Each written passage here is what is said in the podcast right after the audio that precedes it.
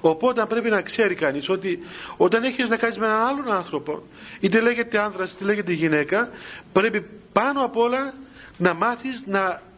τι είναι αυτό το αντικείμενο με το οποίο έχεις να κάνεις.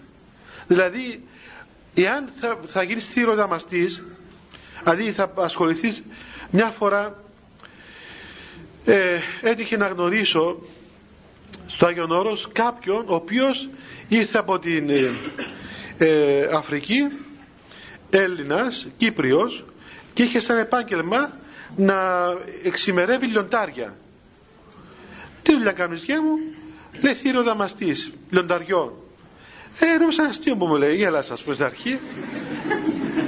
Ε, το ξαναρωτήσαμε, ε, μας πήγε τα λιοντάρια και θυμήθηκα στα, στα τσίρκα θυμάστε που αν είναι το λιοντάρι το κεφάλι του βάλει το, το, το, το στόμα του βάλει το κεφάλι του μέσα.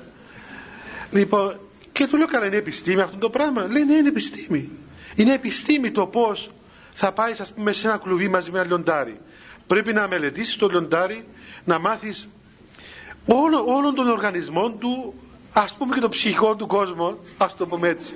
Δηλαδή πώς λειτουργεί ένα λιοντάρι, πρέπει να κάνεις μια σοβαρή μελέτη για αυτόν τον ζώο ώστε να μπορέσεις μετά να ζήσεις μαζί του. Ε, λέει κανείς άμα να ζήσεις με ένα λιοντάρι μέσα σε κλουβί πρέπει να τόση μελέτη.